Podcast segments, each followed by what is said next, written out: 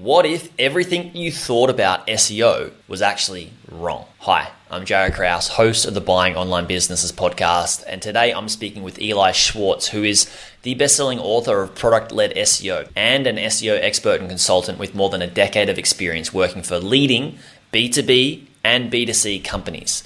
Eli's strategies have generated millions of dollars in revenue for some of the most influential top websites online. He's helped clients like Shutterstock, Coinbase, WordPress, Blue Nile, Quora, and Zendesk executed highly successful global SEO strategies for large brands. Now, in this podcast episode, Eli and I talk about what is product led SEO and why you should use product led SEO even if you own a content website and are a blogger. We also talk about how to understand what your actual product is if you don't have an e-commerce business or, you know, affiliate products. How you should be thinking about using and giving the user the most amount of value through your product. We also talk about how you should actually create content, not using SEO tools. In fact, don't use the SEO tools, don't do keyword research. Save your money and time and instead make a lot more money and traffic without those tools. It's a very eye opening discussion that Eli and I have. We also talk about why everyone is doing link building wrong and how link building is so 10 years ago uh, and what to think about differently in terms of PR and authority in a different way, not just metrics like DR and different things like that. And then we open up the discussion to talk about the future of SEO and where Eli thinks the future, S- uh, future of SEO is going and how Google could get knocked off its perch in the future, being from being one of the largest search engines in the world, and what there is to come, and where he thinks uh, we'll be ranking and what we'll be ranking for in the future. Now, this is such a valuable episode. Guys, please understand before you do dive into this episode, this is not the only way that I can help you for free. If you're looking at buying a business, I have my due diligence framework, which a lot of people have been raving out, raving about. People have used this to save millions of dollars and make millions of dollars, and it takes the guesswork out of buying a business. You can get that at buyingonlinebusinesses.com forward slash free resources. There's other awesome resources on that page as well. Now, let's dive into one of the most profound SEO podcasts that I have recorded that I know that you're absolutely going to love.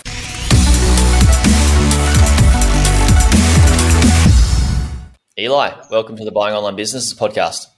Great to be here. Thank you for having me, Jaryd. I've got so many cool tangents that we can go down uh, around SEO today, but you talk about product led SEO. You've got a book as well uh, around it. What is product SEO? Uh, I, I, have a basic feeling of it. Uh, as you know, I've probably um, I've researched it a bit, uh, but yeah, I'd love you to explain to everybody listening what what is product led SEO and why is it important? So, the best way of understanding product led SEO, which is a term I did not invent but I definitely popularized by by writing a book on it.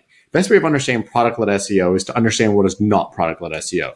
So what is not product led SEO is the way most websites do SEO today, which is they use a tool like Ahrefs, SEMrush, Google Keyword Planner, whatever. There's lots of keyword tools out there. They put their primary keyword into that tool, it, and it gives them a bunch of ideas about other keywords they should focus on. And then they write a bunch of content towards that. A lot of, lot of flaws with that approach towards SEO, but that's the way most people do SEO in general. What product led SEO is really thinking about who the user is for your business and how they would use search to arrive at your business and to interact with your business and obviously figure out a way to pay your business because this is why we want them to be there. And then to build an entire product offering around that. Common question is, well, there's, that doesn't make any sense. There's no product my search users would be looking for. Well, then maybe you shouldn't be doing SEO. So I don't think you should do SEO just because you can, just because it exists, just because a lot of people make money off it. You should do SEO because there was a user at the end of it. And product led SEO is creating the thing, the asset, the widget, the offering, the content, the video, whatever it is for that audience. Not because a tool told you that audience uses a certain thing and therefore you're going to maybe even game the search engines, but really I'm creating something for that search user that is specifically going to find me from that channel and not any other channel. Yeah, I love it. There's so many things just to unpack in here in this. Talking about not having a product. What do you say to people that have a blog and they say, look, um, well, they've got a goal, right? So their goal is their product, I guess. Would you say that's it? Like their goal is in that certain niche, their product is their goal, which is to help people and add value to their life. Say, for example, you know, FIRE, you know, financial independent retire early, that niche they might not have an actual product to sell, but they're giving value and information. That's their goal. Would you say that's their, their product for a blogger? Because some people listening may be like, oh, I've got like a craft blog, but we don't sell crafts. yeah, just to be clear, that is the product.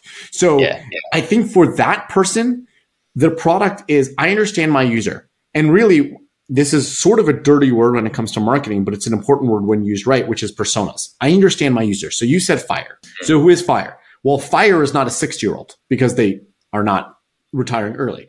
Fire yeah, is yeah. not an 18 year old because that's ridiculous. Maybe it is an 18 year old, but it's probably ridiculous anyways.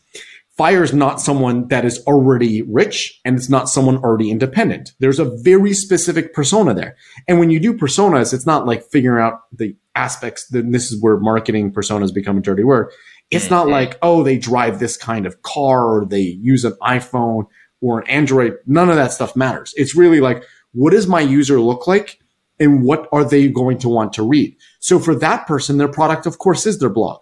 But what should be the, like, what should they use to drive the way they talk to that user? It shouldn't be going to SEMrush, putting in the word fire, which is probably not a great word because you get like fire extinguisher, but putting in the word fire and then seeing what spits out.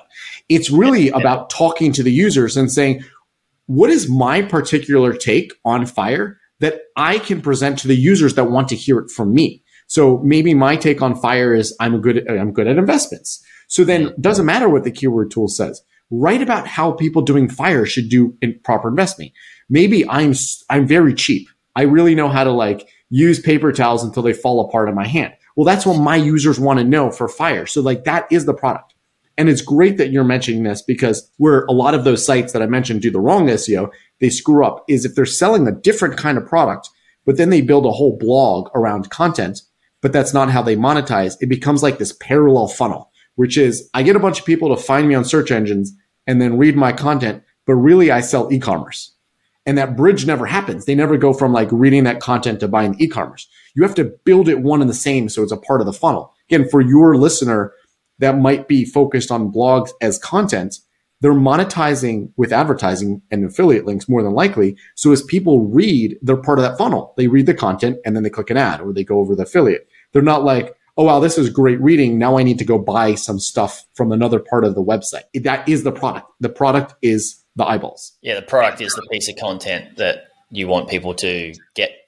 And I think people realize, like, oh, yeah, I just need to get people to the page. Once they're on the page, which is the product, if the product's good, they're going to consume that product, right? And Absolutely. that's going to be so much better for for your overall SEO profile because you have lower bounce rate, higher time on page, and your metrics just go up, which means you're going to get more of an authority, right? What do you have to say about that? I push back on that a little bit. I do okay. think engagement is a metric, but you have to remember that Google is scientific at heart. So everything that it's doing is algorithmic and it, they have to use statistical significance. So at a, a at a site like Amazon or uh, you know Target, Target either in America or in Australia, at those kind of large sites, there are enough engagement metrics for them to definitively say, well, this website is better than some other website, or this category is really bad. Amazon's not good at this category. We're not going to show this category as much in search because we know statistically significantly that is not good. But when it comes to a small blog and you've built up authority, they're not going to say, well, it seems to me that your, your click through rate is just too low. It has to be within some sort of deviation of like all the other sites that get that amount of clicks. And again, you have to have a lot of traffic in order to be able to say that. So engagement in that sense might not be good. Now, again, at scale, do people go to your website and bounce right away? Like for every click, that's probably enough data for Google to say, oh, wow, there's something wrong on this website. It's been hacked. Maybe we should remove it.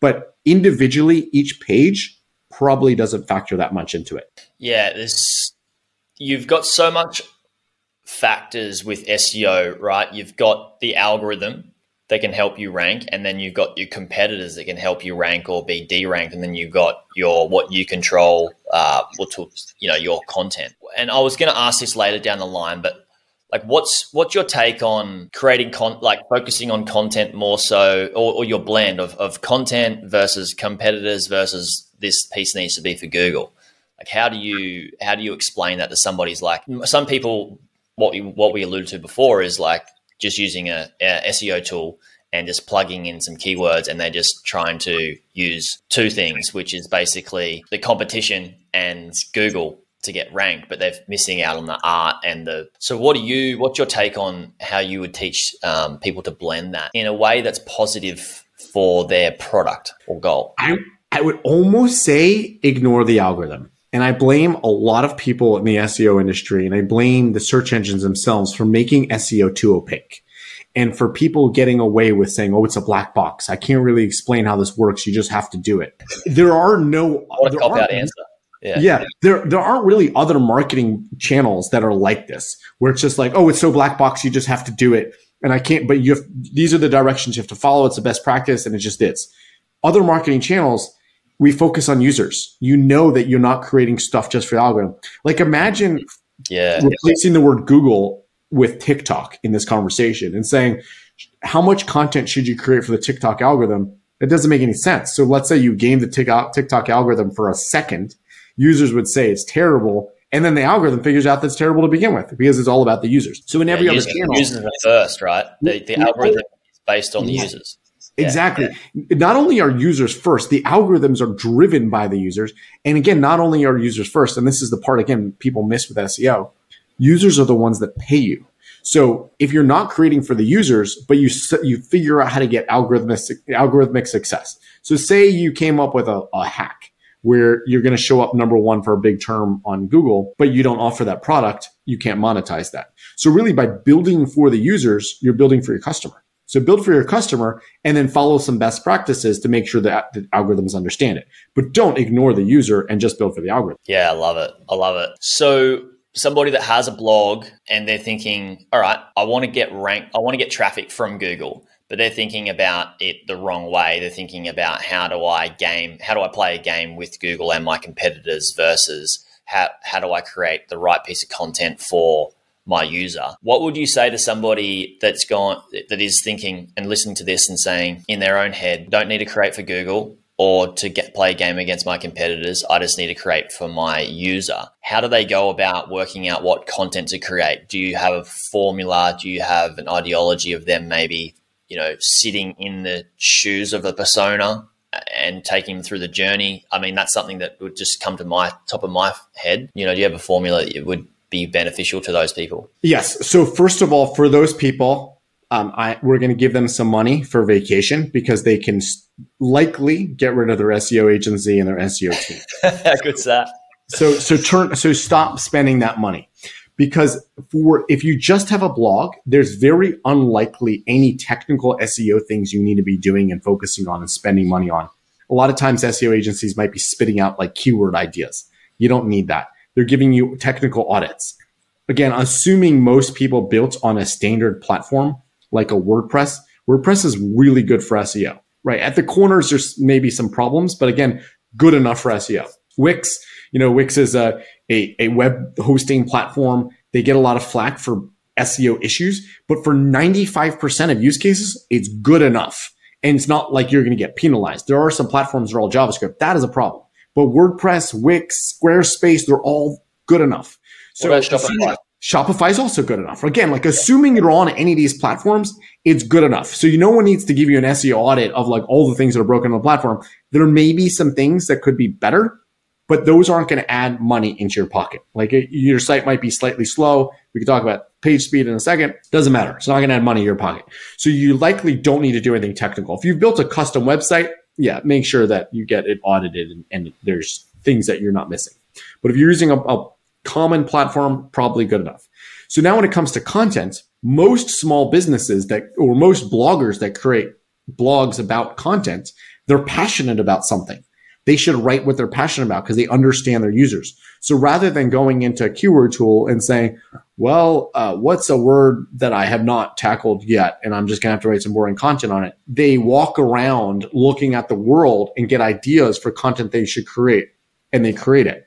And if it works, great. If it doesn't work, write more content. So you don't have to like go to this like place where you're now outsourcing a ton of content on Fiverr or Upwork and getting people to create content based on some big list of keywords because you have to. You're creating content you're super passionate about and you can just pick up your phone and create a Google Doc blog post because you're passionate about it. That's where they should start. So if someone creates a blog because they're into fire, I'm sure the blog post can flow off their, their tongues.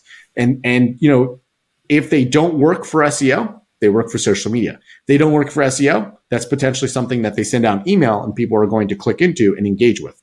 If it doesn't work for any of those channels, then maybe you're not passionate enough and you don't understand your audience enough. But the thing is, again, you're focusing on the user and search is just going to be one of those channels that they'll find the content. I love that. That's what we do with our podcast here that we're, and it's very meta. What we're doing right now is we're creating for the user, not optimizing this or thinking about Google first and how do we fit this piece of content into the form of what Google wants or YouTube or, you know, the podcast algorithm gods. uh, it's more about how do we how do we ask the right questions and answer the questions in a way that people can understand and, and have that value for them first. And then if it's value, pe- the people will come, right? Exactly. I mean, th- these are tools like YouTube. There's I just saw this tat this stat. It was like 500 hours of content uploaded every minute. So you can't watch wow. YouTube. It's not a, it's not something you can do. So the, the algorithms are tools to present us with the right stuff. And they're trying to mimic a librarian sitting there curating YouTube for you. The same applies to Netflix. Like it's not possible in your lifetime to watch all of Netflix. So the alg- the Netflix algorithm tries to serve you what you're interested in doing. Even if you do a search, they're trying to show you related things if they don't have it. That's what they're there for. So you're creating for the user the most common user you have, and hopefully the algorithms fill in those gaps. Yeah, I love it. I love it. So think about putting yourself in the persona of the user. And if I was to start a blog from scratch, which I would not do because I'm all about buying a business that's past that 90% failure rate. But if I was to start from scratch, I would then sit myself, say it's fishing, I would sit myself down in like the seat of a saltwater fisher, fisherman or fisher person and then work out what do I need to learn, create all the content for what I need to learn, what's all the gear that I need to get, create all the content for the gear, and then how do I evolve and grow? So like this, each different phase. Would you say that would be a beneficial task to do? Like take it, take your content approach that way? Yes. So there's two ways to do that. One is you find that persona and sit down and talk to them and mm. ask them what they're curious about. And the second is to look at online resources. So go to YouTube, Look at what's being created. Look at the questions you have. You watch a video and say, well, how would I do that for fishing? And then create the content with that has the gap that you noticed yourself, not that a tool told you. This sec- mm-hmm. and then another place you could go is Reddit. Look at like Reddit is awesome. There are people that write thousand word answers on Reddit and they don't get paid for it. So mm-hmm. use that, like learn from that and then build content on it. Quora, the same thing. People ask questions and write really long answers, build content there. And then TikTok's another one where the users are creating this content. Like, what did someone create around your vertical that you could just expand upon? Yeah, expand upon or fill in the gaps, like you said before. Like, they've got their take on it here, but where can you change it? And I think about it like how you're speaking is you're filling in the gaps where a lot of SEOs don't. And you've also got a bit of like a hey, no, this is wrong, a bit of controversy, which I think is really good for engagement and for value, for helping people to have not just one opinion and be, you know, be with the blinkers on going down one path. I want to talk. We, it did, helps for my own business that I, am a strategic consultant and I don't get paid for throwing deliverables at people. So yeah, if I got yeah. paid for like producing like audits and content plans, then maybe I would say everyone needs an audit and a content plan. But my consulting is more geared towards how do you unlock a revenue channel and grow SEO? And if it doesn't, if there is not a revenue channel because there's no SEO user, I can't advise against, you know, someone should do that because I'll never realize that ROI and then they just get annoyed like, well, why would we bother? So the first thing is, is there an SEO user? And for many businesses, there aren't. For B2B, that's not the way people shop on B2B. They, you know, they look for tools, they look for specific things, but search isn't the biggest driver of discovery for B2B. For certainly for anything very innovative, search isn't a big driver because it doesn't exist. No one knows to look for it. So yeah, yeah. there has to be an audience. And and that's like each business's is own business and its own audience and really figuring out how SEO works for them. So just throwing deliverables because that's the best practice, I don't think is the best thing to do. Like auditing a website when again, in many cases, the website is probably fine. So again, it's not the best thing to do. So that's where the controversy comes. I'm not trying to just trash the entire SEO industry. So many people do such great things But again, there are some people that just do deliverables for the sake of deliverables, and I'm not one of them. Yeah, because that's their product, and you need to follow follow the money. Exactly. Yeah. You mentioned site speed before, and you said we'd get to that. With site speed, if its site's not loading as fast, but it's adding value, are you sort of saying that site speed is not something to put time, effort, and energy into. What's your take on that? Everything I do with SEO is takes a logical approach to like how it it matters in in Google's eyes. So site speed is one of those things where Google is usually going to use some sort of baseline, and if you're much slower than the baseline, then they may remove you from mobile results only but not you're not getting penalized you're just being removed from those results. And it, the baseline will vary. So if you're competing against the fastest e-commerce websites in the world it's possible that for those results you wouldn't be as visible again only on those queries as your very fast competitors. I have never seen that to be the case but that's more than likely something will happen. Now you have to be much much slower than the baseline. Should you invest in site speed? I think site speed is so important because most people are on, on, on mobile phones most people are on varied connections, whether it's slow Wi Fi or slow mobile broadband. You want your website to load fast. So they, when they're trying to load it, it doesn't, they don't just cancel it and go somewhere else. That's why you optimize the site. But to make the page faster and to make the site faster because Google told you you should, and you think you're going to get a bump in visibility, I wouldn't do that because I don't think you can justify the ROI there. But there was a company I was working with. They had an analytics script that ran on millions of websites around the world.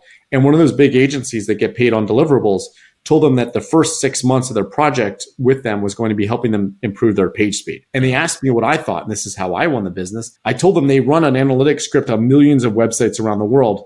They have to be fast. Like that is, that's a core business thing. Are they going, like, if they're slow, they lose business. Or now, if they invested, in their case, it would be millions of dollars to make their actual marketing website faster. If they made their marketing website faster because it was already decently fast, I didn't think they would get any ROI from that. So that's the way of approaching it. If you're on a really slow shared hosting server, probably it's not great for users. Should you move it? Yes, because it's better for users. If you move it, will you see more visibility from Google? Very unlikely. Yeah. It's coming back to the first principle of the user, not the not Google. Yeah, I yeah. think that's awesome. Here's one that's going to be an interesting one about links. Follow links versus no follow links. I know that this is thinking about Google, but if we were to put ourselves in the in the shoes of the user, where's the value in follow links versus no follow links? I'm going to answer that question in a little bit of an unexpected way Great. by saying I don't know that you even need links. Okay. Links is something that was a very important differentiator for Google 23 years ago when other search engines existed. And Google used links to understand the relative authority of a piece of content versus another piece of content on another website. And they approached it from a scholarly standpoint, which is if you're Harvard, then and you produce some paper on a cure for cancer, and everyone referenced it, it's likely very authoritative. Google doesn't have to know that you're Harvard. They just have to know other people referenced it.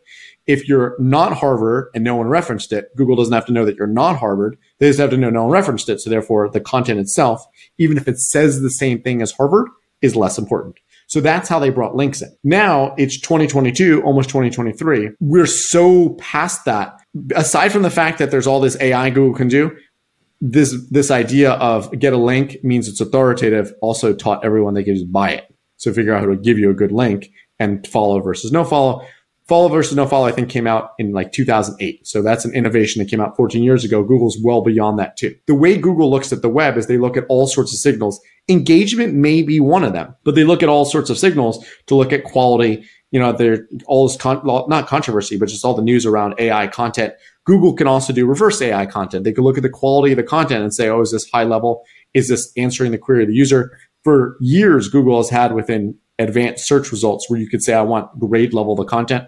I want this to be good for a, you know, a, a primary school student. I want this to be good for like a, an academic researcher. So they already recognize that level of content. So that's always been in the algorithm. And I'm sure now it's far advanced. To answer your question, I don't really think you necessarily need links now links are important, but not as important as the quality of the content, the quality of the product. So when it comes to link building, I always recommend that people work with PR agencies, and there's some great PR agencies that I love, and, anybody reaches out, I'm happy to point you in the right direction, where they're great at getting visibility towards the product and towards the website and towards the products that the website has from a link perspective. But if the links don't count, those links are from an from a search standpoint, those links are still things that people are going to click on and become aware of. One of the things that people got to when it comes to like link building is they create all these worthless websites that no one reads, but somehow have perceived high domain authority. That doesn't help anybody because Google knows no one reads it. They can see that, right? They can look at the level of content. So despite the fact that you think it's a valuable link, Google likely doesn't count it in the algorithm. Now, if you get a link on, say, a Forbes, which no one will know like how Google values that link because Forbes has been known to possibly have less stringent requirements on getting a link. It doesn't matter. It's still Forbes and you still get to put on your website as recommended by Forbes, or you still get to share that on your social media and say, Hey, look what Forbes said about us. So there's value in getting that link, even if Google doesn't value it. So that's my approach towards link building, which is get publicity, get people to talk about your website and link to your website. You don't know which of those links matter. So don't focus on metrics like domain authority and things like that. Focus on the link and the visibility and the awareness. Awesome. So the oh, awareness. Actually, I can't answer the, the follow versus no follow. Go after the no follow links. Wikipedia is still no followed. So get a no, a no follow link from Wikipedia is far better from a traffic standpoint than a followed link from like some website created just for links. Yeah, yeah, yeah, like a PBN site or something silly. Yeah, exactly. I'm the way I think about it as you've explained this is don't look at a link metric, look at the authority or perceived authority that a user would have about who Forbes is or who Harvard is and their their overall brand and the feeling that they create in the in the world that somebody looks at like, oh, that's Harvard, oh, that's Forbes. Rather than like the metrics of what it has because the user, I guess, is going to feel a bit better or have more, feel like they've got more that piece of content that that's linking to has more authority because of the feeling they have, not the metric that they they can see. Oh, Forbes must have a high DR. This must be valuable. They're not thinking about that, right? So they're probably going, "Oh, wow, this is like Stanford, you know, or Harvard said, you know, this is you know worth reading." They're going to read it not because because of that because it's Stanford Absolutely. or Harvard, not the not like oh yeah. Stanford's got a DR of like this or Harvard's got a DR of that, right? Yeah, and, and and, just to like put some you know an example behind this, I I spent a lot of my my SEO career at, at SurveyMonkey. On three occasions, we got links from WhiteHouse.gov. They didn't do anything for us. Actually, the mm. first time it kind of did, but then it went away as Google advanced. So in 2008, we got a link. I think it mattered, but I don't really know for sure. But in 2012 we got a link and in 2016 we got a link didn't do anything for us at all. And the reason i think that these links didn't do anything is because google looked at the white house which had like i don't know a dr of 99 it's the white house. And said the white house has, is not an authority on survey content. This is not where any this is not an authority on anything. No one's like i'm going to wake up in the morning and see what sort of press release the White House put out. Let's see what Donald Trump had to. No one even went there to see what Donald Trump had to say. You went to Twitter, right? So, which has no DR yeah, at all. Yeah, yeah, So that's the way Google looked at these things. So Google, again, they may say, "Oh wow, that's a DR99. Doesn't matter, no authority." Or they may look at something and say, "That's a DR6." But mm. wow, is that authoritative in the space? That link mm. matters. Mm. We don't know. So since we don't know, let's go with what we do know, which is what's the brand? What's the visibility of this? What how many people are likely going to be reading this and clicking and going over. Like one of the things that like websites have done as they try to monetize links is they create so much content it's impossible for anyone to read. Insider.com became one of those sites. I don't know how much valuable a link from insider.com is for anything whatsoever if no one's going to read it and google's going to ignore it. So focus on visibility. Yeah visibility. For example if somebody has a fishing blog they could go to all these different fishing blogs with high DR but there might be a Fisher person, and I don't know if he's famous over in the States, but was famous over here in Australia. His name is Rex Hunt, very famous fisherman, and uh, was on TV and all this sort of stuff, and probably didn't have the biggest website. But if he, you know, was to link to, say, you know, oh hey, check out this this fishing blog that Jaryd has, it would have way more perceived authority and value and people would probably read it longer and put more weight into it because they know Rex as opposed to his his link. And it's also in that space. People think highly about Forbes or highly about Harvard. It has to be relevant within the niche as well, right? Sort of. What I would say is uh, I'll, I'll use Forbes as an example. So there's an agency I know that they they can offer to facilitate someone to get into Forbes. Yeah. Let's say that costs, you know, just to throw a price on there. I think this is probably more than it would cost, but let's say it costs thirty six hundred dollars. Yeah, American. Yeah. Okay, so it's that's expensive. Thirty six hundred dollars for a single link in Forbes sounds expensive. Now, what would you pay per month to have the Forbes logo on your website and say as seen in Forbes, and you could have it for three years? Wouldn't that be worth $100 per month? Yes, right? So that's a better way of looking at it and say, this link cost me $3,600. I highly doubt you can ever prove that that single link drove enough SEO visibility if you count it as rankings, which mm. Again, almost impossible to know, which then turned into conversion, well, traffic and then conversions, be almost impossible to know. But if you put the Forbes logo on your website and say, said as seen in Forbes for a mere price of $100 per month, and let's say you're looking for investment dollars and you say, Forbes called us the best website of 2022. And then maybe you're looking for to partners and you're looking for customers. And in your pitch deck, you say, we're the, we're a top ranked website according to Forbes. That's a whole different story. $3,600 looks cheap. So that's the way I would really position link building, which is PR building, visibility building, and measure it like that rather than say, well, I got a DR80 link and oh no, it's lost, or oh no, like it's a no follow. Really, like you're in that article, even if the link dropped out, the HTML link dropped out, but your name is still in there, you're still using that logo. Yeah, yeah. It's definitely a really good social proof to use in all, even if you're on a sales call or whatnot, you know. I have an interesting one now that I was speaking to a link builder a couple of episodes ago and we're talking about spammy links. That's why why sites get a lot of spammy links to them, and it's just you know because we look at a lot of websites and we see a lot of links like sites that we're looking at buying. So many of them have not very valuable links. Do you have an ideology of why so many sites get so many spammy links? Like they just acquired just these non-valuable links to them, and you you can either go disavow them or not, but do you have a, any theory on why this would happen? Because I, I, I think that there are people that believe that spammy links are valuable. So they create these websites which you can buy a link for a PBN, but in order to fake the appropriate, like proper behavior, they're linking out to other websites that don't pay them. What I would say on that is I live in the Bay Area and uh, right near the Google campus. And about six times per day, I see a self driving car created by Google. And because I'm obsessed with these kinds of things and obsessed with Google and AI, I always like to see how they, the AI works. So the other day, uh, I cut off a, a Google car to see how quickly it would stop. I followed a Google car for like 30 minutes to watch it making left turns, which is really hard. Oh, sorry. You're in Australia. Yeah, no, I get it. I've been, I used to live in America as well. Yeah. I, I don't know. Okay. But for the audience, a left turn on a right side driving country is really hard like to, to do from an AI standpoint. And in in a, a left side driving country, a right turn, right? So like because you have to long left. It, it's exactly. So you have to think of all the things it has to do, and that's fascinating. So you think about like all those calculations, like, well, is is that person texting? Are they going to slow down? But mm. for me, when I cut off the Google car, Google's going to have Google had to decide if they were going to change lanes, which is really cool. Be like, is this person going so slow that's going to mess with my driving? Now I need to move over. Like those are complicated decisions now you think like, oh wow, you have links and it's a DR80 link, and Google's like, oh, wow, I'm just going to trust it. DR80, wow, this is money, right? so the, the, if you think about the AI under the hood, again, self-driving and Google search are totally different animals, obviously, right? But it's in the same building, and if they can drive cars with that level of AI, can't they apply that level of AI to like their core business of mm-hmm. like search and all that?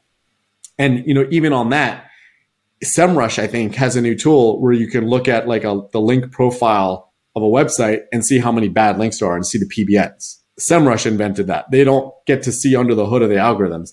If they can, if they can do that, Google has algorithms that they probably had for 20 years that can do the exact same thing. So SEMrush, you're saying SEMrush have a tool where you can identify PBN links just quite easily. Yeah, so if you're a human doing a PBN link back, like just finding PBNs, so you look at like a website, you throw it into SEMrush, you throw it into Ahrefs, throw it into Majestic, and it tells you the links that link to that website.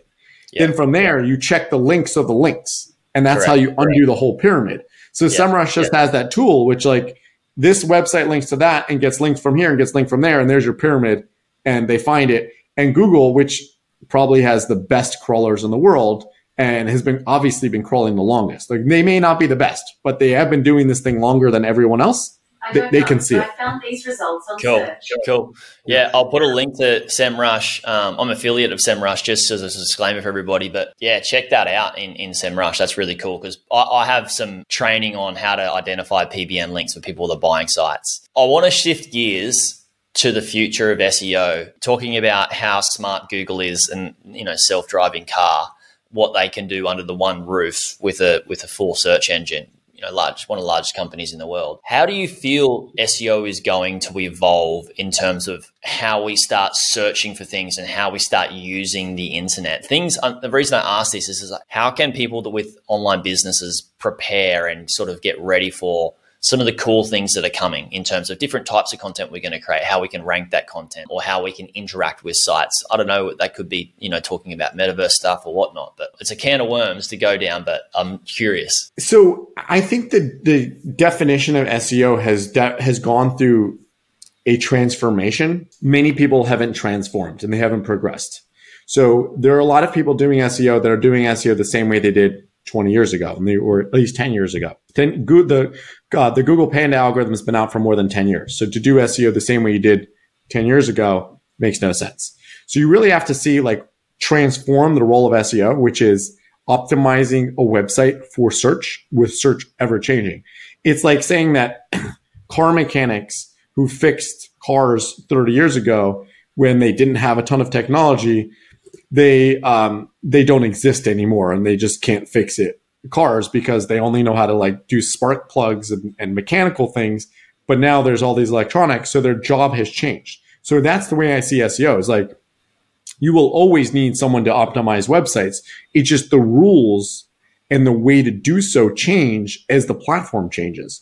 So seo of, of next year is going to be slightly different because there are improvements in the in the platform. Like we're going to see more video show up on search. we're going to see more interactive content show up in search. We're going to see Google giving more AI responses, which are like featured snippets or just quick responses. SEO has to optimize for all of those things because that's part of the job, getting more traffic to the website. We're also going to see platforms change. My prediction is in the next few years, we'll see a new search engine other than Google because search is not as hard as it used to be. So it becomes more of a mind share and market share problem and companies like Amazon, a lot of people are always logged in Amazon. So could Amazon start offering search? Very possibly. They have these Echo devices, which you already search on. So could they get you to start searching more with on Amazon or Echo or maybe in the Amazon app on your phone? Or could Apple launch a search engine? Well, right now Google pays them to get all that traffic from Spotlight, but maybe Apple decides there's more money being made by building their own search engine and monetizing ads. Will it be as good as Google? Probably not. Google, A- Apple Maps isn't as good as Google, but it's good enough, right? Or last one that it could really do this is Facebook. Facebook will obviously go through some sort of pivot as meta, as the meta thing doesn't seem to be working as planned for them. Search is something they can do. They have all these users on Facebook.com. They have users on Instagram and they have users on WhatsApp and they have users on like anything else they're going to create. Could they start getting those users to look for things and then monetize that with the same ads they already have? Very possibly. Again, will it be as good as Google? Probably not. But will it be good enough? Yes. Right. So like there are anywhere from two to 10% of people in the world that use bing.com for search. Their lives aren't markedly different than those other people that use Google. Like they, they, some of those people even think they're using Google. But regardless, like they find the information they're looking for. So Facebook's search engine will be good enough. So that that's what I think. Really, the the job of SEO is to optimize websites for those ch- for the search channel, regardless of what the platform is. So you're predicting different platforms, and then if that's the case, what we mentioned at the start of the start of the chat is like just optimize. This is where people can really get unstuck, right? If they've just optimized everything for Google and then Google goes down the drain and then Facebook comes out and it's like they've got nothing optimized for Facebook. But if they were optimized for the user, it's going to be better. It's going to be good for any any platform that comes out. Absolutely. Even if you're again, if your role is bring traffic to websites from search, TikTok right now is all video. Is it possible TikTok could have a text search? Yes. And then what do you do in that case? Their algorithm is going to be different. So like though that becomes a challenge. So how do you build for the search channel? The best way to do it in a fragmented search environment, build for the user. User first. It's a good way to sign off. Eli, you started a podcast and I think it launched about a month ago time of recording. So it's probably a few months in. What's it called? Where can people go to check it out? What's you know what's it called? What's it about? So I launched a podcast with Kevin Indig, who is a SEO influencer. We we have a podcast called the Contrarian Marketing Podcast. He's been on the show actually as well. Yeah. Oh, oh has yeah. he really? Okay. Well, so Kevin's you can link to him in the show notes. Kevin and I launched this podcast, the Contrarian Marketing Podcast, where we take different takes on marketing topics. So like a recent one we did was on AI content, whether it's a tool or a toy. We talked about building personal brands. So rather than agreeing on something, we're disagreeing on it to try to really flesh out the topics. I'm loving it because I, I, love being a guest on podcasts. Thank you, Jaryd, for having me. This gives me an opportunity to basically be on a podcast every week. So that's great. Uh, other thing I'd also love to share is I did write a book called Product Led SEO. You, you started at the beginning of the episode with that. For most people listening to this podcast, that could be the only money you ever need to spend on SEO. So it's cheap, right? Go on Amazon, find the cheapest version, buy buy a used copy. I don't care. I don't make money from it anyways. So buy buy it and read it and decide that you de- probably don't need to spend as much time, money, and effort on SEO as others might have told you you need to. I love it, guys. Check all that stuff out in the show notes. There'll be links to book, podcast, all the stuff there. So check it out. Again, Eli, thank you so much for coming on. Everybody that is listening, thank you for listening. If you own a business or you're about to own a business, go back and re listen to this. There's so many golden nuggets in it. Also, if you know somebody that owns an online business, do them a massive favor and share this podcast episode with them. Yes, it helps Eli and I help more people as well, but specifically, this is such a valuable episode that they need to get value from as well. Thanks, guys. See ya.